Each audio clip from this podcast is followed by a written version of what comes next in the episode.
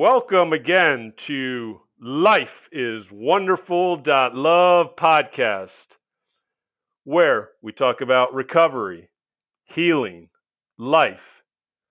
Do you want to live your best life? Don't we all?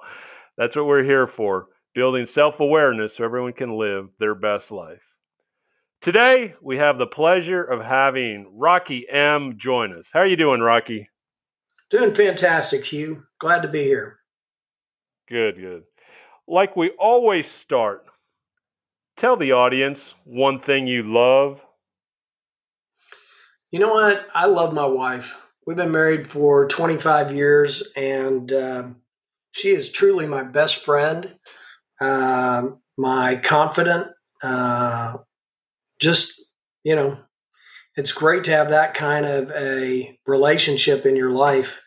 Uh, somebody who um, you, you trust to hold up the mirror to let you see uh, the real you, and somebody who is both encouraging uh, and uh, you know and and helps you with accountability. It's a it's a great kind of partnership, and I love my wife. Excellent. Yeah, you always want to have a a lover, partner, wife.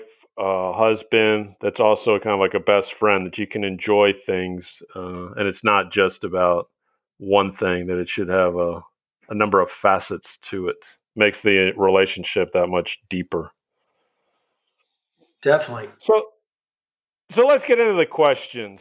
Question number one, you know, I'm a, you know, compulsive gambler in recovery. You're also a compulsive gambler in recovery.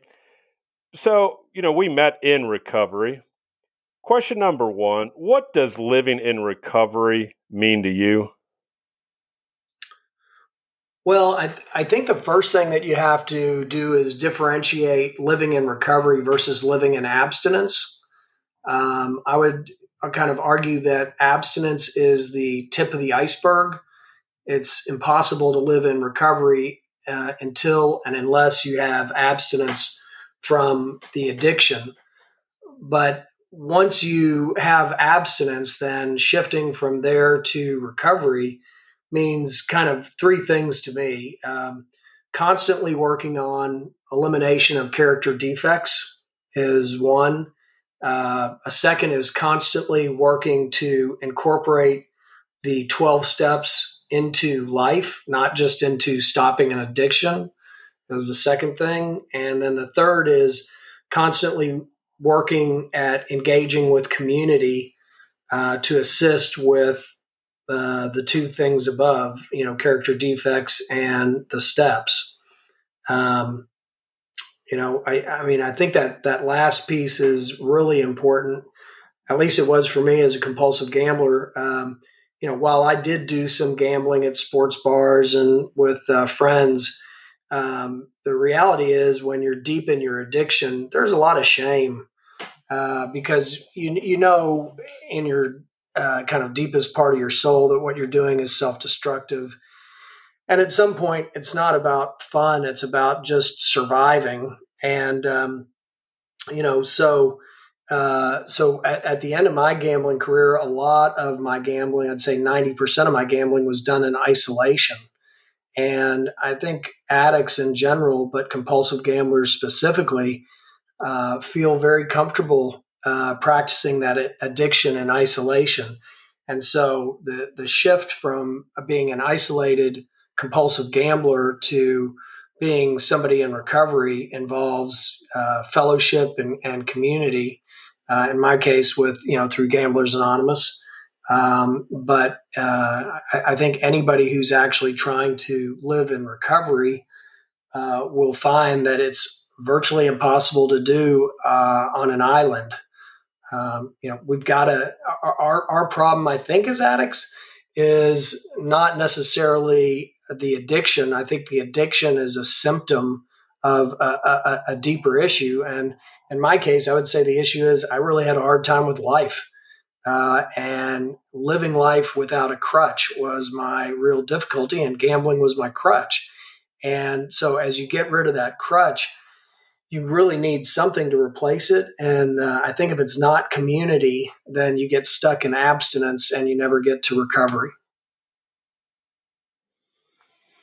Yeah, I agree with you. Yeah, and it's almost, it, it it evolves. You know, when you first come in, you don't quite understand kind of what recovery is or abstinence is. and But yeah, like you said, you got to do that abstinence first as you start to learn about life and learn about the program.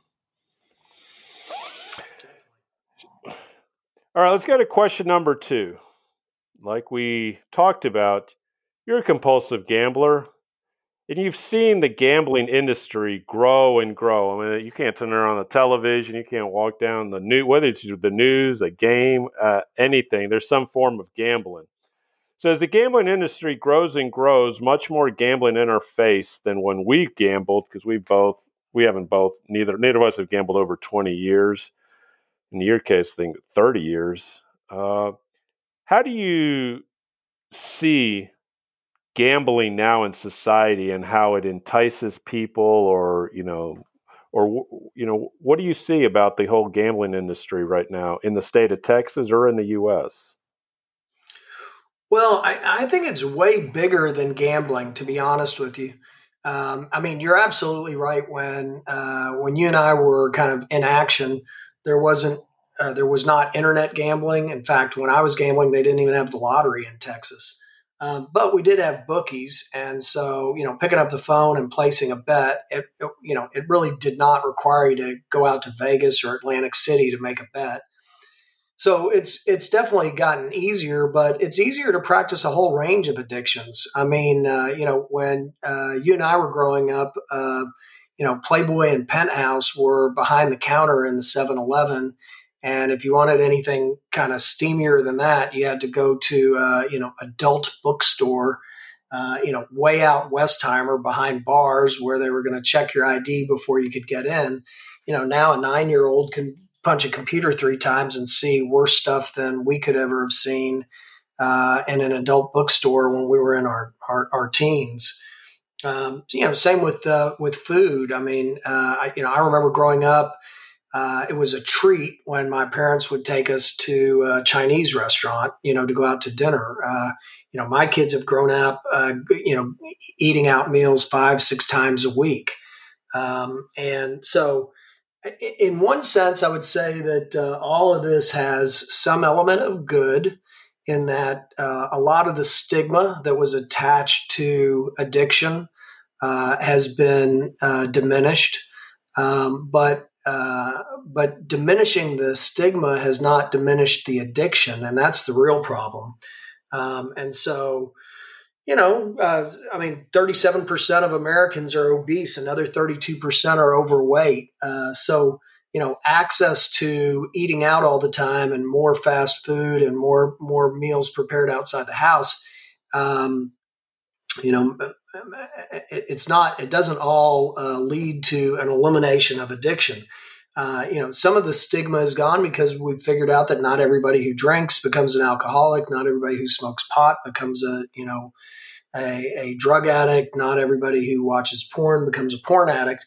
Um, but generally speaking, I think there's, you know, more and more addicts as these things become more and more available. So, you know, in a, in a world where there is no more stigma and, uh, you know, you can turn on H B O and see soft porn, you know, what, what's the requirement to, uh, you know, get towards, uh, recovery? And, um, you know, I, I, I do believe that for every addict, surrender is the first step, uh, admitting that you're powerless over, over the problem. But I also think that we don't talk enough about discipline. Um, you know, self-control is is is a joke. Um, the only way uh, that discipline, I believe, works in my life is through routine. And um, uh, I, I think you need routine to develop discipline, whether it's the routine of, you know, waking up early every morning so that you can have what I call my time with God, time of solitude to do some, you know, reflection and to think about, uh, you know, where where yesterday went wrong and what I want to do differently, uh, you know, today. Um, you know, discipline about going to the gym. Uh, you know, back in two thousand seven, I you know found out I had a blockage in uh, one of my coronary arteries that they affectionately call the widowmaker. Um, you know, I had a stent put in my heart, and I was in my forties and had you know a wife and three young kids. Um, you know, I started working out three days a week, and you know, fifteen years later, I'm still working out three days a week. I've been through five different trainers, but um, I've never moved away from my three-day-a-week workouts in the gym with a trainer um, over those fifteen years. Uh, there are many days when I wake up and I do not want to go to the gym. Um, and, you know, I would say that self-control would never get me there. But being in a routine, Uh, you do develop, you know, routines become habits, and habits, you know, help with um, with with discipline. But so I, I think, uh, you know, that's that's what I would argue is whether it's a discipline of working out or the discipline of going to a, a meeting, whether it's an A A meeting or a G A meeting or, a, you know, what, whatever kind of twelve-step meeting. Um You know, there's plenty of times when I don't feel like going, and yet invariably the times I least want to go when I go are the times I feel the best. Man, that was an awesome meeting. Um, so I think uh, I think I think we need to talk more about self-discipline through through routine um, as we talk about how we how we combat addiction in this world where there is no more stigma stigma. Everything's accepted. Um, and yet there's still a preponderance of addiction and addictive behavior. I agree with you in, in so many different things. So that routine is so needed. I mean, it's the reason why people almost have or, or do better in academics if they have the routine of being involved on a sports team, or why people can turn their lives around by going to the military. You know, just they get into a certain routine, and then that tends to almost foster new ideas or just new habits, like you were saying. Uh, and it almost kind of leads us into the question number three. So then question number three, tell us the hardest thing to accept or understand about living the twelve steps or about living like in recovery. You've kind of alluded to this, but you know, there's something else that you kind of want to add that may be help for, you know, the people, like you said, that there's so many in, in addiction is, is we've seen a lot of people come in and, and then leave. What could, what do, what do you think? What could you, what do you see that could help them? You know, I, um, hardest, uh, you know, is difficult for me. I, I think in threes, not in ones. Uh, but the three things that come to mind for me are uh, self-awareness, uh, self-kindness, and, uh, you know, learning uh, what you can and cannot control. So just to expand on those three things, um, I, I think it's pretty easy to go through life without being very self-aware. You know, we all have blind spots. Uh, but in addition to blind spots, I think we have things that we know are issues, but which we just don't want to think about and we sweep under the rug. And so um, the c- coming to grips with the concept that uh, living a life of recovery doesn't, uh, you know, mean that you just simply stop the uh, the addictive behavior. It means a continual progress in becoming the person that God designed you to become. And that means, you know, being aware of character defects, uh, you know, a- accepting that, you know, there's reasons and, and rationale why those developed. Um, and then, you know, working to, you know, overcome them where possible and, um, and, and being, you know, which leads me really to my second thing, which is, you know, I, I think the biggest problem that I've had as an addict is, um, you know, I say in meetings all the time, progress, not perfection. But in this concept of kindness to self, the the self-talk that I engage in is so much harsher than anything I would ever say to somebody I sponsor or somebody in a meeting. the expectations of perfection uh, that, that I have for myself lead to a real harshness with self. And so I think a big part of living in recovery is really internalizing that progress, not perfection, and getting to a point where um, you're as kind to yourself about your stumbles and your Uh, you know, relapses as you would be to a fellow addict in, in the program. Um, and that kind of, le- you know, leads into my, my third point, which is, I think the other thing that's been really difficult for me and for a lot of addicts is that, uh, you know, really accepting the fact that most things in life are out of my control. About the only thing I control is me. I don't control my wife. I don't control my kids. I don't control my boss. I don't control the people who work for me. Um, I don't control the weather. I don't control the government. I don't control taxes. I mean, the list of things I don't control is almost limitless. And yet, uh, I think so much of my frustration in life, even after thirty years working the program, is I still want to control things that I can't control.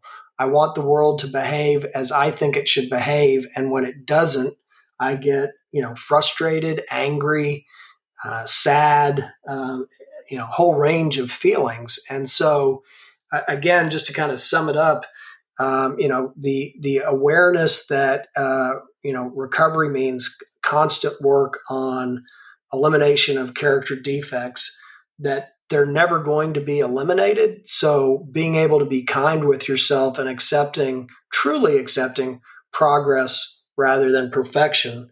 And then coming to grips with the fact that uh, there's nobody else that I can control. And there are many, many, many situations that are totally outside of my control. About the only thing that I have control over is, you know, fixing myself, and, and kind of a virtuous circle. It's hard to fix yourself if you aren't aware of what's wrong, which, you know, takes you right back to, you got to continue to work on that self-awareness, become more and more aware of, uh, of those blind spots.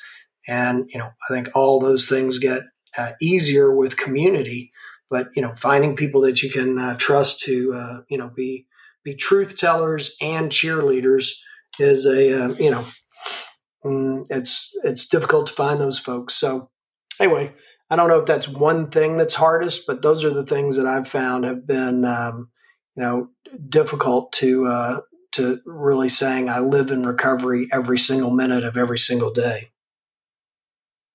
Well, yeah, you're supposed to just answer the question is how you hear it and how you process it. But yeah, all those things are words of wisdom.